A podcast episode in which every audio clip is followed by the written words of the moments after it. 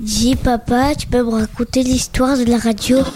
En 1981, après avoir hésité face à l'opposition de la presse écrite, l'autorité française entame une timide libération de la FM avec une limitation de la puissance et l'interdiction de revenus publicitaires. Bonne soirée à tous, la parole à Coluche.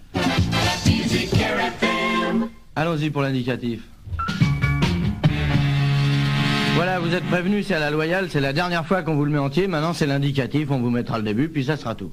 On va pas s'emmerder non plus. Bon.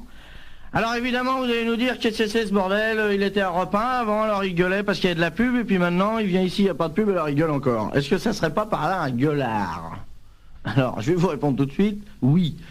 D'abord, ce qui me, ce me plaît le plus, c'est de gueuler, et puis à chaque fois qu'il y a une bonne occasion, je suis content d'être là. Après bien des hésitations, le 1er juillet 1984, le gouvernement autorise les radios privées à diffuser de la publicité. Une mesure qu'elle réclamait depuis des mois pour se relancer économiquement, mais qui ne devait profiter qu'aux plus importants.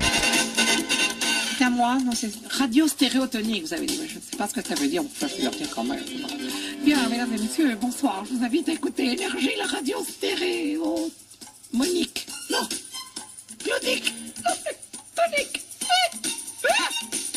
Les radios libres deviennent de plus en plus des radios locales privées. This is not a test. This is rock and roll. Une loi de 1986 réforme le statut des radios privées en abandonnant la notion de zone géographique. C'est l'ouverture aux réseaux privés nationaux qui se multiplient aux dépens des radios locales de province, progressivement rachetées pour constituer des relais des stations parisiennes.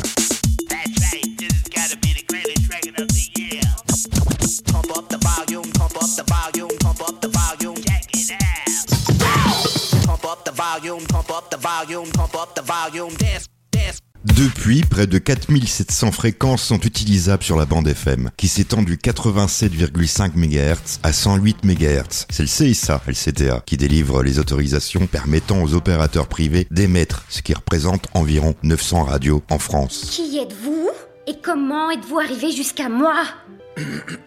J'ignore qui vous êtes, et je ne sais comment je suis arrivé chez vous.